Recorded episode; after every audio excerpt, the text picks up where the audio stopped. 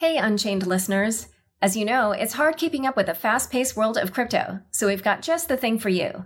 Subscribe to our free Unchained daily newsletter at unchainedcrypto.substack.com. You'll get the latest crypto news in original articles from our reporters, as well as summaries of other happenings and bullet points, plus our meme of the day, all curated and written by our amazing team. It's still your no hype resource for all things crypto, just in newsletter form. Sign up at unchainedcrypto.substack.com. Again, the URL is unchainedcrypto.substack.com. And now building out like infrastructure surrounding this, of course, is is important, but we need to be realistic in terms of like onboarding users. It's not like most people need to be able to 100x the dog with hat coin. You know what I mean? This is like this isn't what people need. Not a dividend. It's a tale of two Kwon. Now your losses are on someone else's balance sheet. Generally speaking, airdrops are kind of pointless anyways. Um, unnamed trading firms who are very involved. I like Alec.eth is the ultimate Ponzi. DeFi protocols are the antidote to this problem. Hello, everybody. Welcome to the Chopping Block. Every couple weeks, the four of us get together and give the industry insider's perspective on the crypto topics of the day. So, quick intros. First, we got Tom, the DeFi maven and master of memes. Hello, everyone. Next, we've got Tarun, the Giga Brain and Grand Poobah at Gauntlet. Yo. And today, we've got special guest, Gwart, the caustic comedian of crypto Twitter. Welcome, Gwart. Caustic comedian. Wow. Caustic Thank you. comedian, yeah. Thank Did you. you come having up with that one on your own? And I was, it was AI assisted. I have to, I have to admit. Uh, I, I just woke up, so I had to pull something together. Uh, and I have Steve, the head hype man at Dragonfly. So we are early stage investors in crypto, but I want to caveat that nothing we say here is investment advice, legal advice, or even life advice. Please see choppingblock.xyz for more disclosures. So, uh, Gwart, welcome to the show. For though we've we've mentioned you on the show before, actually, I believe we have technically summoned you to the show rather than invited you. Uh, so, for those of you who don't know, Gwart is I, I would describe Gwart as kind of the um, he's the gadfly and maybe a little bit of the Mark Twain of crypto Twitter, where he just talks the most amazing shit about everything Web3 and everything that more or less crypto influencers and intelligentsia and VCs talk about and think is important and valuable. He just lampoons all of it. Um, so Gwart, uh, you, you, you've asked us to, uh, you know, anonymize you as best we can. You're you're you're an anon on crypto Twitter. Um, welcome to the show. How how do you want people to perceive you? What is your goal in shitposting the way that you do nonstop on crypto Twitter? I mean, I think your descriptor is very fair. Um, yeah, I've been in this space for the better part of five years, not very seriously, but uh, more seriously within the past couple years. And I've never, never really had a job in the space. I mean, a few small, I don't know, freelance gigs. Um, but I've been like my point with saying this is that I've been primarily uh, an observer, and so it's sort of allowed me to be a heckler uh, from the sidelines. And um, so, yeah, I think your description's fair. I don't think I would. Uh, I don't think I would object to anything that you said. I think calling me Mark Twain is probably a little bit audacious. I wouldn't necessarily. I don't know that I would describe myself as Mark Twain, but I'll take it. I think you're pretty up there when it comes to So, shit so talking. wait, wait, wait, wait. We, we have to we have to find out one important thing. You a lot of your tweets have been about well, especially during Ethereum alignment, the era, the the, the peak Ethereum alignment era. You you you inspired a set of uh, copycats might be the wrong word. You inspired an army of of of heckling anons. So how do you feel about how do you feel about Ethereum alignment? You know, a month later, you know, a few months later. Yeah, I mean, I think it's. I don't know if it's run its course or not. I mean, it was. I, I definitely think. I think that the people who uh, tagged along, it was. I mean, it was it was quite fun there for a while, and I made a little list on Twitter so we could make sure to track all of the uh, all of the anti-party takes. Um, I think Ethereum alignment. Okay, so I don't know exactly what the origin of this was. Actually, somebody asked me this. Yeah, maybe maybe define it. Yeah, so I don't know. This is the thing is I don't actually know myself. I will tell you what spurred this for me. And the the beginning of this for me was I saw okay, so this was right around the AI alignment. Like the throes of AI alignment, right? And we got we got Eliezer up there talking about how if we don't get this right, it is over for society, right? And then we get Justin Drake on Bankless right around the same time. And he's talking about how if we don't get restaking right, it's the end of society. And I just I could not take this seriously. Like to me, it was it was very much like um almost piggybacking along this same, I think, yeah, movement. Like it, was almost like some of the Ethereum people were like, oh man, that's a powerful movement right there. Like we should really try to take advantage of this one. And so it, it sort of became extended to, okay, so like to what degree are L2s? To what degree are, you know, is Eigenlayer or or Lido or so on and so forth? Are these aligned with the Ethereum vision? And of course, nobody could actually articulate what exactly it meant, which made which made it even better to troll about, you know, because I don't think that anybody really knew. So that was the impetus. I don't know how. I mean, I think that it's at the point now where I'm like, ooh, I kind of feel bad about, you know, e- extending this much further. And and also we're in a bull market now, so we're gonna start talking about positive things. But that was generally how I viewed it, at least in the beginning. And I think there was maybe some positive discussions that came of this. I mean, to the extent that you find anything on Twitter positive, uh, I think it was. I don't know. I think I think uh, we learned we learned something about the crypto community. Well, to the extent things are positive, I feel like uh, you know today's uh, sort of uh, SEC thing gives you some some evidence of both positive and negative of, of Twitter. I don't know. yeah, well, let's let's jump into news because this is maybe one of the most crypto days I've seen in a while. So um, basically, to top off the day, there was a tweet this morning from the SEC's official Twitter account stating definitively that the BTC ETFs are approved. And then uh, a few minutes later, Gary Gensler from his official Twitter account announced that the tweet that came out of the SEC's Twitter account was false and that the SEC's Twitter account had been hacked, uh, and uh, there, no BTC uh, ETF has been approved. And then about 20 minutes later, the the, the tweet was taken down. Um, and so this caused Bitcoin to spike all the way up to 48k uh, until it settled back down to about 46 uh, as of as of press time when we're recording this. Um, so this is the most crypto thing ever. Uh, it's absolutely hilarious that the SEC, which is in charge of cybersecurity for all these things, got its Twitter account hacked and uh, you know compromised in, in a way that it immediately led to market manipulation. That also said, uh, I've I've read a lot of speculation, and here I'm going to go ahead and just wildly speculate that this does not feel to me like the SEC's Twitter account was hacked. This feels to me like Agreed. somebody fucked up the scheduling feature on Twitter because I've I've played around with that thing. It's actually like not very good. It's not very intuitive. Um, because also, if the SEC's Twitter account was hacked, why is why would it not be like, hey, send me ETH or the SEC is doing an airdrop or like there's a Dogecoin ETF. Like, wouldn't it be some like instead of oh, Bitcoin went up two percent because the ETF got approved that everyone was expecting today? Uh, this does not feel like what you would do if you hacked the SEC. It's I, I agree because um, I mean you even made like custom uh, you know, graphics for this thing that are in the style at, at, the SEC. So I'm like, they clearly went the distance to make this happen. Um, I remember when like Musk and I think like Bill Gates and a few other famous people in like 2020, 2021 got their accounts hacked and it was like a Bitcoin donation scam kind of classic thing. And it was cheesy. It was um, really I remember Matt donation, really cheesy donation. It was like you know, send me Bitcoin and we'll give you Bitcoin back. I think they only made like 800k and they got it was so stupid. Um, but Matt Levine had a good uh, uh, take on this, which is like it's actually a very bad way to monetize uh, your takeover of somebody's account.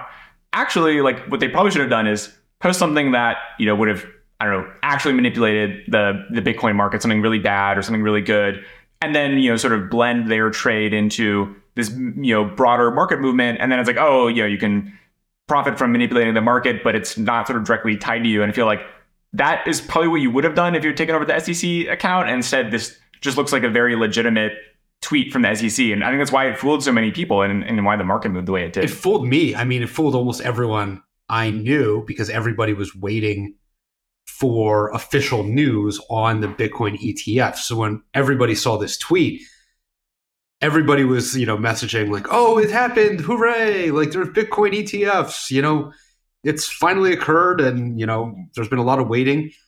The probability of approvals in the market has been about 90% for this week. And so this just seemed like an extremely ordinary and expected tweet. So I was fooled. I think most of us were. I, I was disappointed that if the, if you're going to hack the SEC, can't you just say like, oh, all the cases are dropped? You know what? I changed my mind. Crypto's not a security. like, at least do something fun rather than just oh, Bitcoin ETF's approved. You know, congratulations. A Rick roll. Well, even- actually, didn't they originally do dollar sign BTC? Then they deleted their tweet. like that's like that was Yes, it Oh, did they? I believe that was Yeah. tweeted shortly after the fake ETF and then deleted. So some people with really good eyes could have been more clued in that this was fake faster. So they ju- just tweeted raw dollar sign BTC out of the SEC yeah, and account. with the period at the end, so it didn't like. okay, wow. You- oh, okay. They were, it it probably correctly really was hacked then. you couldn't click it. It wasn't correctly. immediately after. This was like minutes later. Like it's possible that they were like, yeah, yeah there's a lot of explanations. They were high on their own supply Okay. of like writing the initial tweet, and they're like, "How do I make a follow up? Let me I- make it." Oh, I think the conspiracy theorist in Haseeb would say that if they did publish the tweet inadvertently, they made that BTC tweet to appear as though they were hacked. All right, Gwart, what's your what's, That's what's too, your that's too many. That's too many levels Gwart, deep. Yeah, Gwart, that's a lot of levels deep. conspiracy? What's your, I like that your- last one. I like that last one a lot. I mean, the thing is, I definitely don't think they would have. They're not going to. I don't think anybody's going to like click on something that says pixelate your board ape or something from the SEC.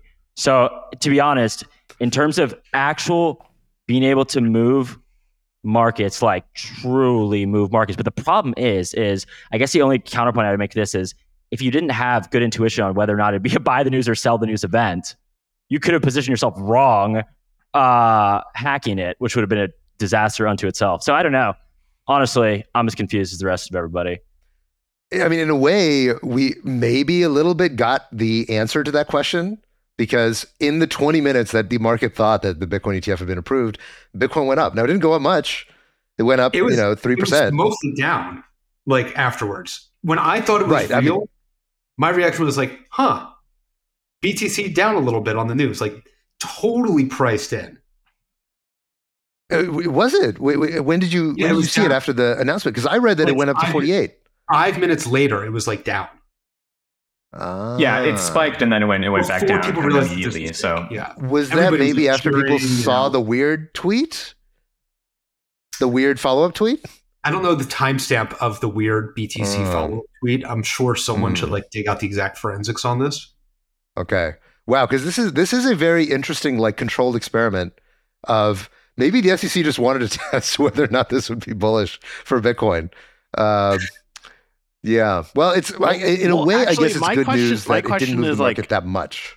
After this happened, does this change any of the approval? Can they be like, "Oh, look, like it's it's more manipulable than you know?" Because that's always been their claim, right? Is that the the Bitcoin That they market? manipulated it due to bad They- cybersecurity it's proof that the SEC can manipulate the price of Yeah. Bitcoin, through which shows how manipulable outright- Bitcoin is.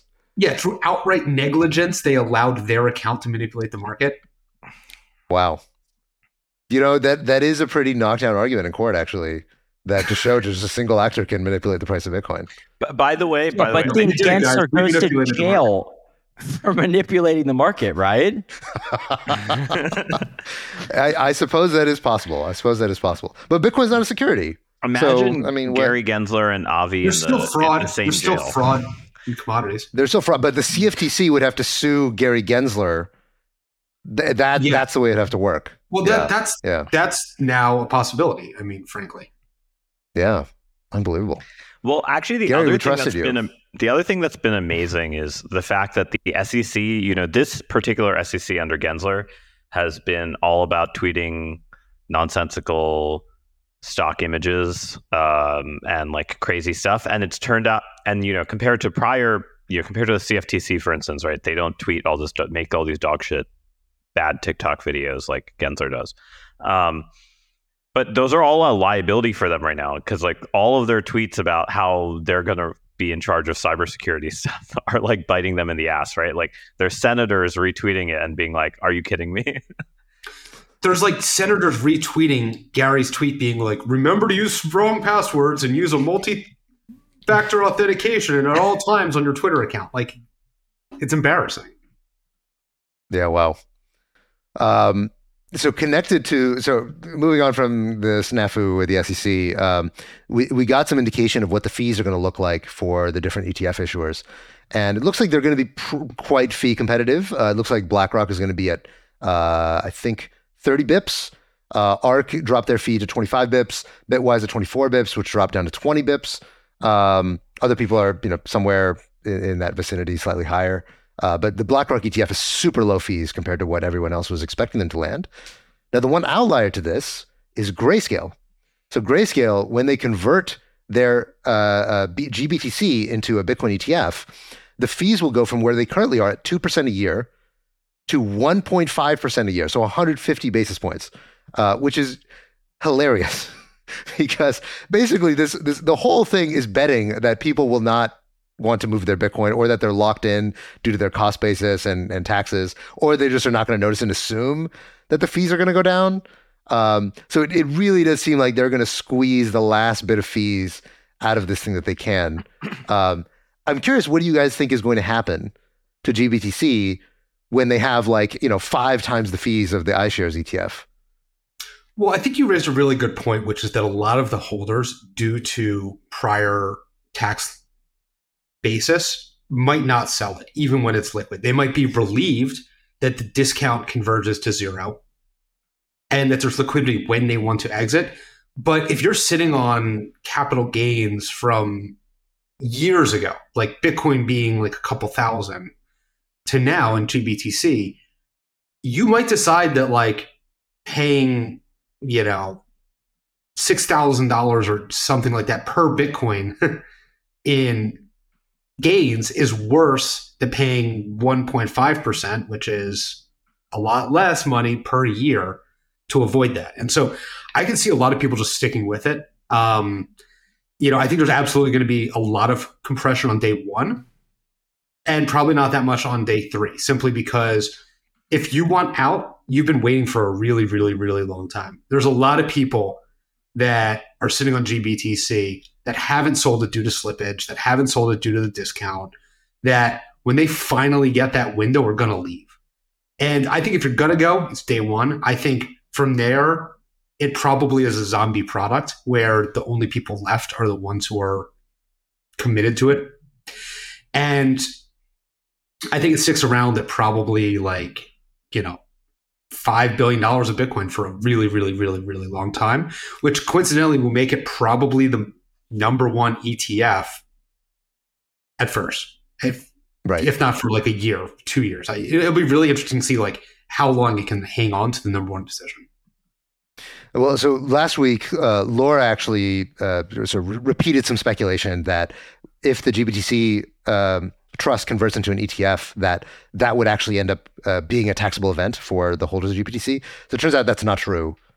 So to, to your point, Robert, it, it is correct that you would retain your tax basis going from GBTC to the ETF, which is likely to keep a lot of people into grayscale, which was their calculus in deciding, hey, because you know if if they're competing actually just for marginal uh, flow, marginal buyers of the ETF, there's no way that they would be able to compete with iShares without dropping their fees significantly to the point where they, they just had to make a calculation that like, hey, people are going to be locked in because of their cap gains very, very early on.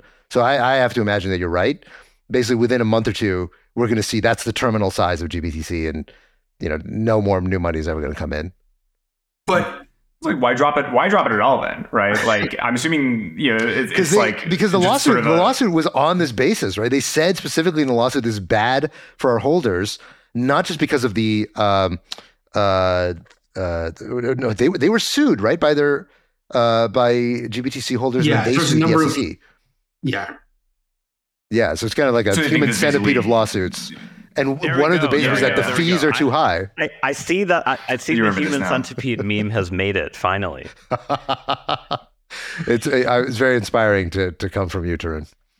There we go. Um, yes. So that, yeah. So I believe that they they had to drop the fees because they made that argument to the SEC that the fees are high because we have to have this you know stupid trust structure and all this other stuff. Well, two points on those fees. One is, you know, GBTC is going to be a massively more profitable product for DCG than the iShare Bitcoin will be for BlackRock, right? like fees being six times higher, there's also all of the custody fees and other things that when there's coming out of a low basis point product makes the margins a lot worse than when it's coming out of a high base point product. So on like a net profitability basis, I think the Grayscale product's probably going to be for the sponsor like seven or eight times as lucrative. And so when you think about like how much money is Grayscale going to be making if $5 billion sticks around in the product, it's going to be equivalent almost on a break even basis or profitability basis to BlackRock at like 40 billion. And it's going to be, you know, it's, it's going to be a feather in DCG's cap for some time. Um, but the thing that's not come up in this discussion yet that I actually think is really relevant is the fact that most of the ETFs are waiving fees entirely to zero for their launch um, until they gather, you know, in most cases, a billion dollars of AUM, or in some cases, $2 billion of AUM. And so, in a lot of ways, the fees are even more of a disparity because they're going to be zero for most of these products when they actually launch. Right, but that's only for you know if it's the iShares, the iShares ETF is not doing this, or are they? They are, I believe. I could okay. be mistaken about that, but I believe they are. Okay. Yeah, I would assume like for the big ETFs, if you deposit money there, you know, they're going to hit a billion pretty quick. And so it's like, okay, you get two weeks of discounted fees, you know, essentially, which is like nothing. Um, but uh, yeah, for the for some of the smaller ETFs, if they if they do have a big bogey that they have to hit before they start charging fees, then um, that could be pretty good for depositors who are very fee sensitive. But to your point, you know, 30 basis points, 40 basis points, 35, like anything is fine relative to one and a half percent a year. Uh, totally. plus custody fees and all that other stuff. Yeah. Especially zero though. Sp- zero is pretty good. Zero is pretty good. Yeah. Or you could just hold spot. You know, that's the other, if you really don't want to pay fees. Uh, yeah. I'm, I'm going to sound like a TradFi sellout here, but like in, for many people, I think holding an ETF is going to be just better, even with fees. Just from the security and the custody side of it alone, like holding spot is not free. There's risks associated with holding spot, even on an exchange you trust with two factor authentication. There's always that self custody element. It's really hard to take a ETF ownership away from you in a theft. Spoken like a the true TradFi guy. Yeah. thank you, thank you, Robert, for sobering I, us all I, up. Sorry, I, I honestly zoned I'm out sold. for the last four minutes of the conversation because, like, I, the moment you were talking about basis point fees on ETFs, I'm just like, please kill me already. All right. Well, this is a crypto show, so I'll shut up. yeah, yeah, yeah, yeah, yeah, Let's get all back right. to more interesting parts of, of the, the of the world. It's been, I mean, it's been a pretty quiet week aside from ETF excitement. Like, honestly, there hasn't been that much happening. Uh, there there was uh, one thing that I, I, I, thought was interesting. Actually, maybe this maybe this might wake up Gwart a little bit as well. Uh, there was there was news. Uh, we didn't we didn't have it on the docket, but I was reading through it yesterday. There was news that in Taiwan, so Taiwan right now is going through a presidential election, and uh, it's illegal in Taiwan to bet on presidential elections. And of course, Polymarket, which is right now the leading prediction market online, had a market for Taiwanese election uh, where you could bet on the different presidential candidates. And numerous people were actually imprisoned in, type, in Taiwan uh, because it was discovered that they had bet in the um, something like ten thousand dollars a piece into the, um, the the the prediction market. So I thought that was pretty surprising. Also, I didn't know how people had such bad OPSEC that that Taiwanese government was able to figure out that they were betting on uh, the presidential election. But it kind of leaves a really bad taste in, in one's mouth um, and the, it's funny enough, the news story that covered this uh, for Taiwan, they also went and, and recounted what the different uh, odds were for the different presidential candidates, which is kind of like getting the value out of a prediction market without actually, you know, like it, it felt like kind of like okay, if you if you think presidential uh, prediction markets are bad, don't even report on the prices, right? Because isn't that the point of a prediction market is to get the information of what happened? I don't know. Any any reactions? Gwart? any thoughts on prediction markets? Yeah, I mean, I don't know how liquid are crypto betting markets that are markets. I don't know that somebody in Taiwan perhaps could bet on that they wouldn't necessarily be able to access through what we may have in the United States with in some states or like I don't know. It, it, are these like because a lot of times the reason I ask this, I guess, is a lot of times I'm looking at the Polymarket. Like remember the LK99 thing? um, it seemed like that was one example of okay, maybe we found something here that is a viable use case, right? Like because I don't think that this was really something that was being booked on, to my knowledge. I don't know, maybe if you went to Vegas, uh, but I don't think this was like something that was probably going to be booked by like traditional books. Uh, but I also don't know how liquid these markets are because I I recall seeing like very low liquidity, and that makes a huge difference, obviously. And they're, they're like very easily mani- manipulable when that's the case. So I don't know. Um, so I guess that would be. I, I, I, would, I, I would answer that question with a question. I love the uh, I love the the like minority report arc of the future where like news news agencies don't really report news anymore. They just ask ChatGPT to summarize the prediction markets for them, uh, and then you know some enter- enterprising presidential candidate manipulates his own market so that the news always shows him win- him or her winning in the polls, uh, and then they actually win finally. So that that could be in the future. It seems like good sci-fi. That is good sci-fi. Tarun, you hire a screenwriter, you know. There's only uh, 1.4 mil in open interest on the Taiwanese presidential election. So uh, if anyone's out there that wants that's to, uh, cheaper than buying an yeah. ad in the Super Bowl for a presidential candidate. Come on. Well, in Taiwan, how much do they spend on presidential elections? I mean, they spend more well, than this is actually a dollars. huge, yeah, this is a huge presidential election because there's, uh, you know, Taiwan has been very, uh, the, the dominant party in Taiwan has been anti-China, and there's like a push now from the pro-China arm of Taiwanese politics to try to regain some seats. And if they end up winning the presidential election, uh, then you could see Taiwan willingly rejoin China, which would be huge uh, uh, internationally. So there's a lot of concern right now in China, or sorry, in Taiwan about Chinese uh, election interference, um, and you know them trying to uh, do some funny business. And so it's it's actually it's actually a huge I deal. mean, look, if it only costs you 1.4 million dollars to manipulate the prediction market, and the Chinese government has seized significantly more than that in BTC, they could. The manipulate problem is that market and use the not rest- actually leftover been- BTC to create ETF shares. It's amazing. Yeah, there's never actually been any evidence though that the market responds to the prediction market changing. Like that Unless that is the missing leg we've not seen. Yeah, but Unless it's the news sci-fi. agencies are are just calling Perplexity or ChatGPT and being like, "Hey, like, wh- who, what what are the current polls?" And instead of the polls, it just reports to you the prediction market value. Yeah. Yeah. Hasn't this hasn't this always been something that Vitalik has really wanted? Like there's been a number of big figures within crypto that have been very sold on prediction markets being like Futarchy, one of the yeah, like which is, um, which is prediction Paul markets for Sztorc. governance. Yeah. Yeah, like Paul Sztorc, the um, like one of the drive chain, like the, the drive chains guy from in, in Bitcoin. His like killer use case is a predictions market. Well, and I don't know exactly how it's supposed to be formatted, but uh, yeah, like, and I think Vitalik has always been like very bullish on on the premise of prediction markets as like this massive unlock. I don't know. I think 20, 2015 uh, Vitalik post on Futarchy Yeah. uh, is is about doing governance on, and on chain mechanisms via prediction markets. Now, an interesting thing is I, I, was talking to Vitalik like a year ago or something, uh, and I was like, "How do you feel about Futarchy in 2023?" Uh, because you know, hey, look, there are some liquid prediction markets. They they have their problems, right? They have maybe a centralized oracle, or like getting funds onto them is annoying. Uh, and he was like, ah, not as enthusiastic. So, but but I'm I'm I find this Taiwanese election stuff the first real life use case of like where a foreign government realizes they can control the news via manipulating prediction market.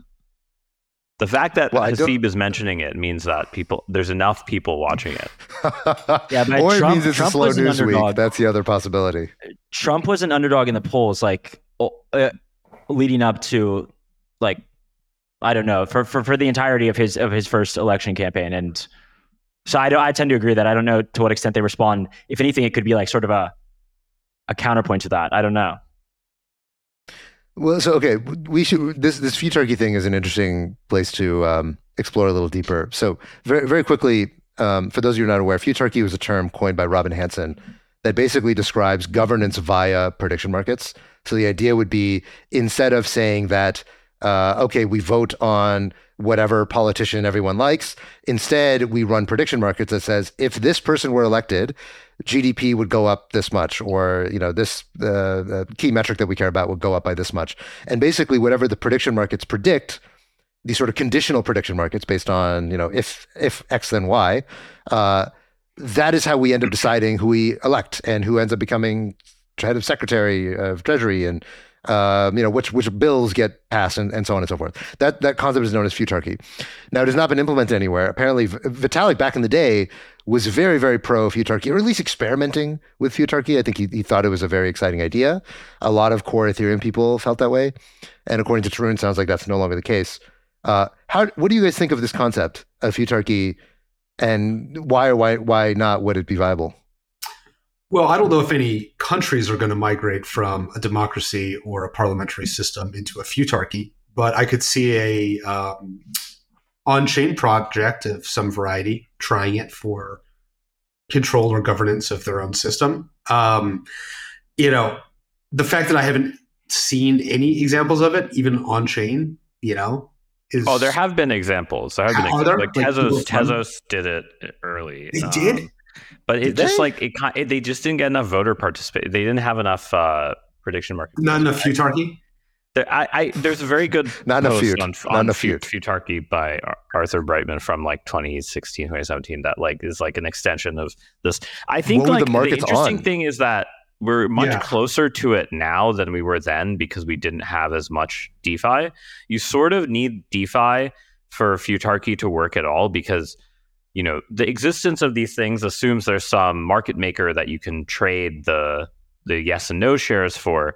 But the old school automated market maker designs are actually really kind of bad for sourcing liquidity. Like um you know it, they, they they kind of were inefficient in some ways. And so these uniswap looking things even though they're not like perfect pricing for prediction markets are good enough and that's why I think you you've seen like the manifolds and Polymarkets of the world is like they kind of needed stable coins and DeFi to like make liquidity aggregation easier. It wasn't like a theoretical problem with prediction markets. But man, was manifold really- is play money.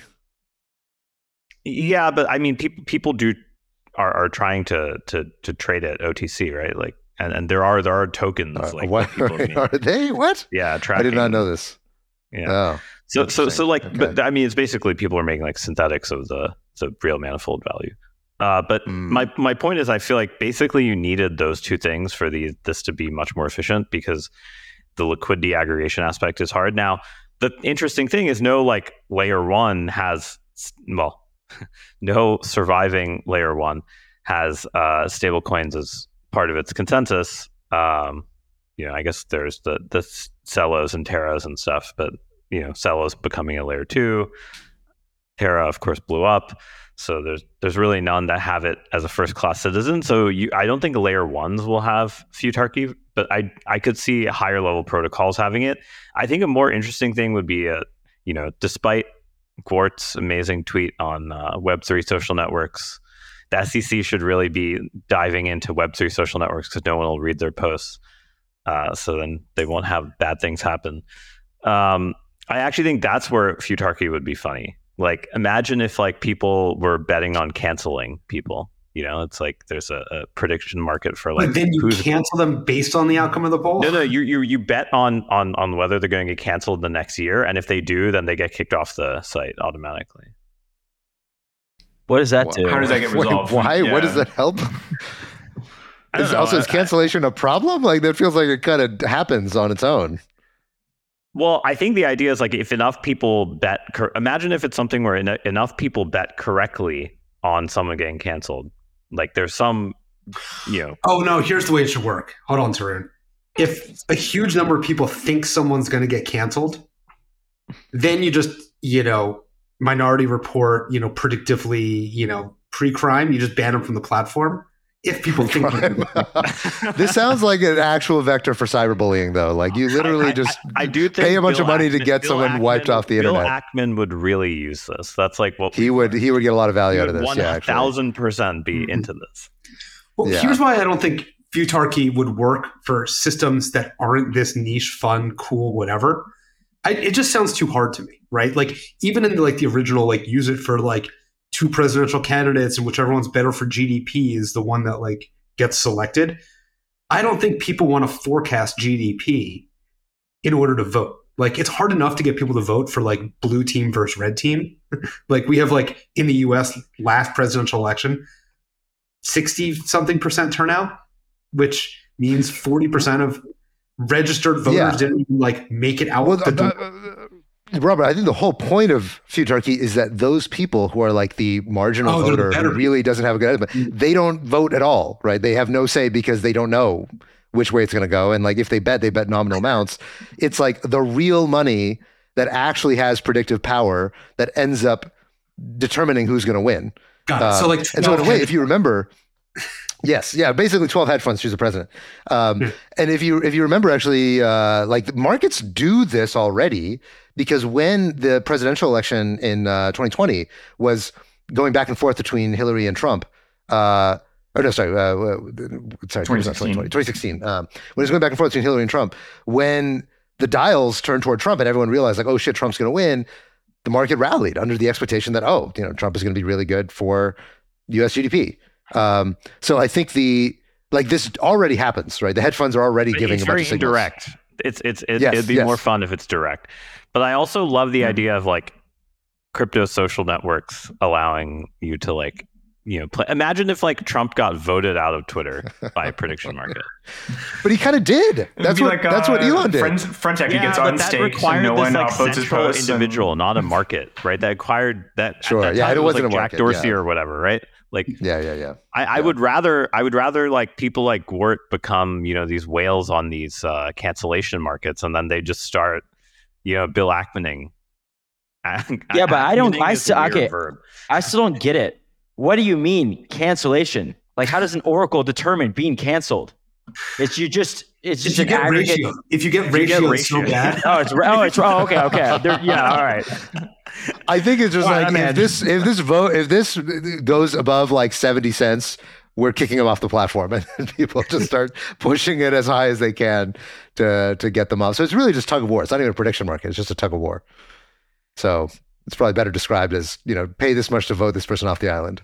I mean, I, I say this more because if you if you read between the lines of of Gwart's tweets, they're implicitly canceling certain people or certain entities, right? Like we said with the Ethereum alignment thing. I think there were certain uh, certain ones who were put in the doghouse. So wouldn't it be more interesting if that would there was like some betting aspects to that, not just you know? No. No. Uh, I, and there I we it. honestly, I do not understand this. Okay, I mean, I'm down. Well- I'm in. I'm in to create a token for it, but I don't understand it. yeah, yeah, Well- it's fine. It's fine. We'll airdrop the token. We'll do a point system. We don't need. It doesn't need to make sense. Yeah, yeah. We'll, Well, definitely well, have points. No, no, I mean, just like imagine, imagine you've had prediction markets for just like kicking people off a social media platform instead of like the dictatorial control. What, what are you predicting over? You're not predicting anything. You're just saying put more money here if you want this person to get off the Well, platform. you're or you're you can have some conditions like getting ratioed, like getting blocked. Like if you get blocked by more than uh more than fifty percent of your followers, uh, Drew, why why do you want to cancel people so badly? Yeah. With, from, why do you want rich people to be able to cancel people so badly? I, I don't think it's actually rich people. I think it would be people who've had earned the most stake in these networks. Like I'm the biggest user of the social network in terms of like getting engagement and creating content, so I get the most of the the Each the follower's voting. a vote, right? So if you have Yeah. a million followers, you're basically casting a million cancellation votes. Yes, I think and I think Tarun that would secretly wants to be Bill Ackman. He wants to be the Bill Ackman of crypto Twitter. I think. I don't what- think I that's where have the this is coming from. gravitas to be Bill Ackman. There's no Who would you about cancel if you could? Who or what thing? Magic wand here. Magic magic wand of cancellation. Magic prediction Um, market wand. There are definitely a lot of Bitcoin maxis who have blocked over the years who I don't Names, want their need names. armies coming on. after me. One name. I don't want the armies name, coming one name. after me. They already they already come. I, I get I get I get the Cardano people coming after me for saying anything on this fucking show. So like I don't I don't, I don't need the uh, the roving herds of of 4chan Bitcoin maxis coming after me. All right. So what I heard was all Bitcoin maxis, all Cardano maxis, cancel them all. Is that is that what I'm hearing? Just mass Um, a mass grave of everyone who's into Cardano. Maybe I'll maybe I'll pick someone who who is I think is, is people are not won't find too controversial. Luke Dash Jr. Well, Gwart's a maxi, right? Does he get a pass on this one? are you a maxi? No. I think the better We'll question Is, is, are there? Yeah, I think the better question is always what are you a maximalist of? Because everyone's a maxi. Sure. Where are you on the spectrum of maxi versus minimal? Uh, What do you really believe, Like- Gwart? uh, I think Solana is the future of money. Solano. I am like Excuse me, I, I, I am I'm uh and I'm a Solana admirer for certainly. I think Okay. they're like pra- pragmatism in in the flesh, and I admire that. Uh, I would say I'm I'm not a Bitcoin maxi. I'm probably closer to a Bitcoin maxi than most, well, almost certainly than anybody else who primarily has ingratiated themselves with crypto Twitter, if that would make sense. So I mean, uh, but I mean, you may have been able to sort of read between the lines with a lot of my tweets. I mean, I don't, I don't really take very much of it seriously, so it's kind of hard to gauge. You know, what I'm going to take more seriously than, than I, I- think maybe to the extent that I'm dogmatic about anything is probably Bitcoin. Uh, but I mean, I, I'm spend more time in the crypto sphere, engaging with you people, and so I think that, yeah, I'm, I'm a, I'm a Bitcoin minimalist maybe then. Okay. Gwart, you're what, what telling is us- the dunk? What is the dunk that you most regret? That you were like, you know what, this is hilarious, but I, I, I you know, this was hurtful and I shouldn't have said that. Um, I delete them quick if I regret them. There was one. There was a tweet. I'm, I won't even. I won't even say the subject because honestly, I generally think that I'm. I actively try to toe the line between like just uh, like if it's humorous enough, then I can make it a bit edgier. But I mean, generally, I'm not like offensive. I did have a tweet that I thought was a certified banger that I deleted very quickly. It was it was pertaining to recent world events. It was really good, but somebody in the comments, like I'm never pressured to take down tweets. I'm always like, oh well, just leave that up. But this one, somebody popped in pretty quickly and was like, oh, I don't know about that one, and I was like, okay, fine, fine. one single person uh, convinced me to delete it, but. See, this know, is I've why you never want to market. This is why you want to market to to to to, to figure out whether you should delete it. Markets don't solve this one. This is just vibes. Yeah, I. True, I this know, is I- pure I- I- energy. I'm just kidding, but I think it would be funny as a social experiment. Okay. I think we've established that Tarun is the purest futarchist here. I don't think anybody else buys Probably. futarchy I, besides I, I Tarun. still I still believe in it, and I think there's ways to do it. I, I think this is a great example of why futarchy doesn't work because everybody has different objective functions, right? Like you, you can't expect people to all expect that like we yeah we all want to be max GDP and we're betting on who's going to be max GDP. Everyone has sort of a different outcome that they want. Tarun wants to cancel everybody. Someone someone else wants I don't know whatever the fuck. And so it's just like Right, yeah, how do you even agree on the correct metric? Like GDP sounds like the best one, right? Assuming it's real GDP, not like, you know, nominal.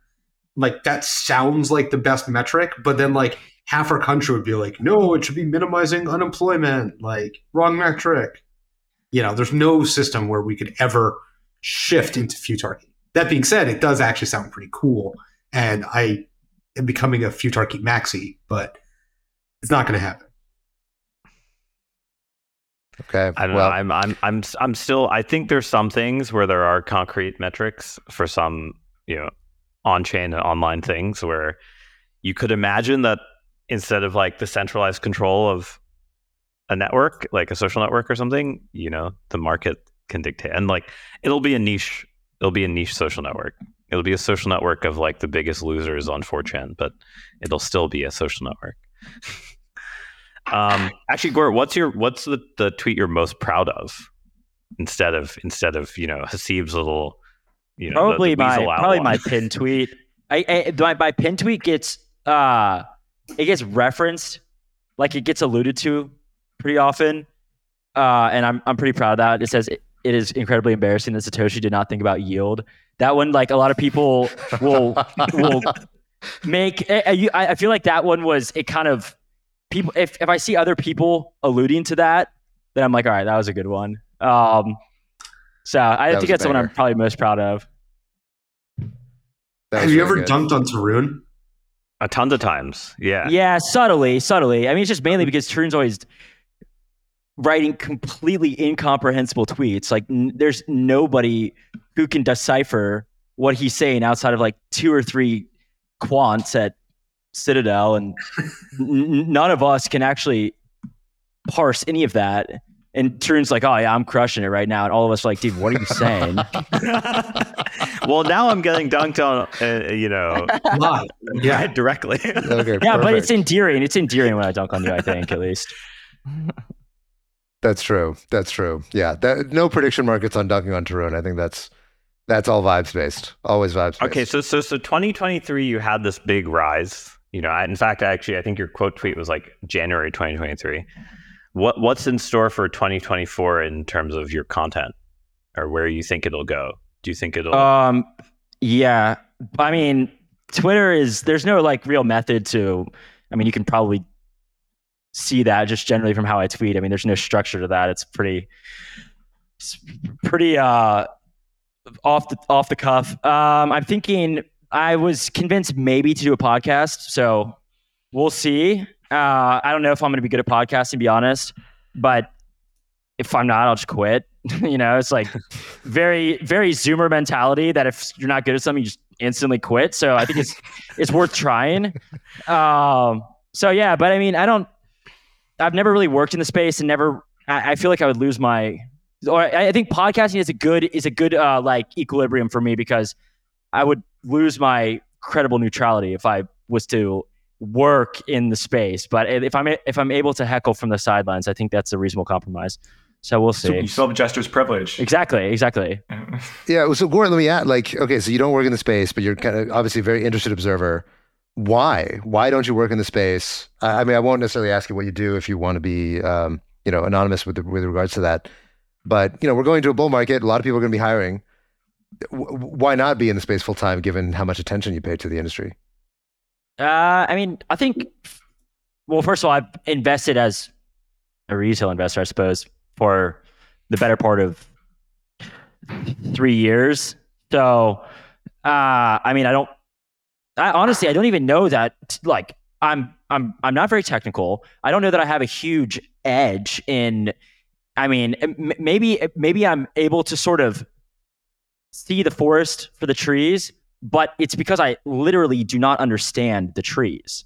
So it's like, okay, well, eh, you know, this is one of those things where I, I'm, I think I, I do have a pretty good pulse on on crypto, but it's not for any specific reason, you know. And I mean, I'm probably just knowledgeable enough to, to troll, not really knowledgeable enough to want to engage on a technical level on a daily basis. Seems like quite burdensome when I can tweet from home and maybe podcast. Wait, you what's know? your what's your most embarrassing shitcoin trade? Like, what what what what what which which coin are you most embarrassed to have say said you bought or sold?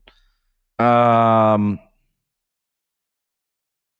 that's a good question. I don't know because I, I have so many off the top. I probably have gotten nuked on so many terrible, terrible. I think probably holding too long.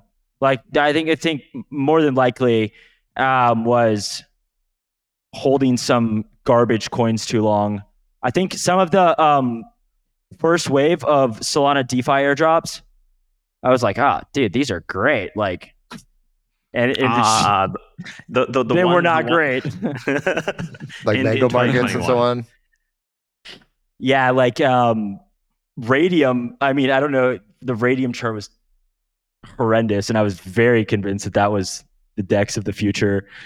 Uh, Solend, I got a huge airdrop, like relatively, and I was like, man, this is the one lending protocol in Solana. Like this one's got to do pretty well, and I mean, I think there's a lot of a number of stories like that. So I would say, yeah, probably like the first sort of wave of Solana DeFi were. I mean, I was still in the midst of it, and I was like, "Man, they, this is the future of finance." Like, and it was not. But now now you're now you're properly cynical. it sounds like yeah, I think. Well, I was. I, I I do think that ironically, with a lot of with a lot of garbage coins on Ethereum, round one, I, not not so much ICOs, but just mm, tail end DeFi summer. I was like, okay, well, I'm I'm going to take some profits here. But then I don't know what it was about it. Maybe it was Su Zhu just bull tweeting every day. I'm like, man, this this is a super cycle. Like, if there's a super cycle, it's got to be this one, right? and uh, I did get a little bit more inspired than I would think that I normally would. So yeah, I would say I'm more cynical now. So, but so, so um, in, in some ways, you are sort of in the industry. I think is basically what we're. what, what I'm yeah, yeah, at. yeah. I'm de- I'm degening with the rest of you guys. I'm just like ideologically, I'm sitting here like, oh, I'm a definitely a Bitcoiner, and then you know, do as I do as I say, not as I do. You know that type of thing. How do Well, you so feel let me- about let me- Uh, mixed feelings, probably. I mean, I think. Okay, so the sh- I I like NFTs. Actually, ironically, I, NFTs are one of are honestly one of the few things that I, I'm cautiously optimistic on, insofar as I think that man, I'm going to sound like a complete Web three LARP right now, but I think that something that is proven ownership on a blockchain, like and and it's its value is adjudicated by the blockchain. Like this actually is is sort of um, like an endearing concept to me. I think so. I, I'm like cautiously optimistic about ordinals. Now, with that said, it doesn't change that 99% of them are scams. You know what I mean? So to me, it's one of these things where like I like I like the premise. Um, I've been engaging a bit with the ordinal ecosystem myself, uh, but I think that you know I, I I like NFTs. I'm I, I think NFTs are fun. I also don't sit here and tell people to buy NFTs. You know, most of them go to zero. So, but I, I, I would say the same thing with tokens in general. I don't. I try not to actively, you know, push people toward the speculation aspect, even if I may be doing a little on the side myself. So let me let me ask you. That we're running up on time, so I want to make sure we we wrap soon. But um, you know, you on in your tweets, you talk a lot of shit. You lampoon a lot of different aspects of the crypto industry, but um, I, I'm curious to get like the kind of the, the real, honest perspective. What is it most that you think the crypto industry or the crypto community does wrong, and that it should really improve on, especially as we're going into a very different kind of market environment? Yeah, I think this is like the question probably people ask me most often, as if I have some enlightened take on this because I because I troll a lot about it, but I wouldn't say that I necessarily do. I mean, I think that one thing that I feel pretty strongly about, and I don't know how well I'm going going to articulate this, but I I still think that and it, and also this is something that a lot of people say, so this isn't particularly revelatory, but I think that we still overestimate the degree to which crypto users in their current form are users of these systems. Like the, we are still a very, very small faction. And I think that even when we're talking about viable use cases, right? Like this is like what I troll about a good bit. Like, you know, are we going to finally find a viable use case, right? Like, but beyond that, beyond like that sort of myopically cynical take, I think my bigger I don't know, I don't know if this is a fear, but just something that I think about a lot is us, us, I don't know, 1%, a fraction of 1% of the world, we are not like over a long enough time frame. We are not what the average person needs from crypto. You know what I mean? Like the average person realistically needs the ability to have a bank account and to spend their money in maybe like two or three loans over the course of their lifetimes. And now building out like infrastructure surrounding this, of course, is is important, but we need to be realistic in terms of like onboarding users. It's not like most people need to be able to 100x the dog with hat coin. You know what I mean? This is like this isn't what people need. And even even like building these systems that are I don't know, very capital efficient so on and so forth. It's like still this is this is still like just for a very very small subset of the world as a whole. So I don't know. I mean that, that, that really doesn't answer your question. I just I think that that still is something that, and also you can probably tell it's a good bit of my trolling. It's like this disconnect between how in the weeds we are on proposer builder separation and like how little that type of thing matters to what the long i mean actually maybe that's not such a great example maybe that matters a lot but like maybe maybe something like uh just the, these like very you know niche products like i don't know how valuable these are versus just getting a lot of people to i don't know self custody bitcoin or use stable coins if if this is something that they need right now so As a follow Yeah. up to that, what do you think is the most overhyped thing and most underhyped thing? Uh, underhyped, probably Bitcoin. Overhyped. I don't have. Uh, I don't know that that that that puts me in a spot to make some a critical statement about something. I haven't you can seen. be a sector. It can Oh, be okay, like okay. Web three Okay, social, Web three gaming. yeah, yeah, okay, okay, okay. I am like very nonplussed by DAO governance. It's like, and I know that this is your domain, True, and so I, I do apologize, but this is just not interesting to me at all. Like, this is And that's where you roasted me in the past. So I, I, I Yeah, I mean, just like m- mostly governance and like quadratic voting. I mean, this is truly the last thing that I want to hear about. And and I also don't see. I I really have seen like to be quite honest, in terms of how much funding and research in mechanism designers are working on DAOs, like to what the actual innovation or disruption that has come out of them, it's like embarrassingly low, if if any at all, in my opinion. Like I just I have not seen anything come out of a DAO or a decentralized governance system that I'm like, yeah, that changed the world. Like there's there's I haven't seen that yet. Now, could it happen? Maybe. But yeah, so I would say overhyped that that would be what I would consider to be somewhat overhyped. Governance in general. Yeah, this does connect back a lot to what we were talking about in the last show with respect to the cypherpunk ethos, you know, with Vitalik versus Justin Sun as like the kind of the the sort of sun and the moon of crypto adoption, where almost everything, in a way, everything you were describing of like, look, what about actually getting stablecoins in the hands of users and making this stuff cheap and easy for them to use? In a way, the further you get from the Ethereum Bitcoin ethos of, you know, the kind of pristine decentralization ideal to just fuck it, let's like get let's let's let's get stablecoins into into wallets. Um, that is in a way that, that I mean that's Tron, that's Justin Sun, that's like Binance Smart Chain, that's the that's the the underbelly of crypto that actually is very user centric and very adoption centric. Um, it's a kind of a boring story. It doesn't quite have all the you know intellectual uh, prestige or the intellectual um, surface area that the other side of crypto does. But it is the one that on a on a on a user if you're looking like you know where are the users? The answer is that they're mostly on the chains where people don't talk about you know DAO governance and quadratic voting and you know all this other stuff. Uh, and so in a way I think the, the the interesting thing to me about crypto is that both those things are true about crypto.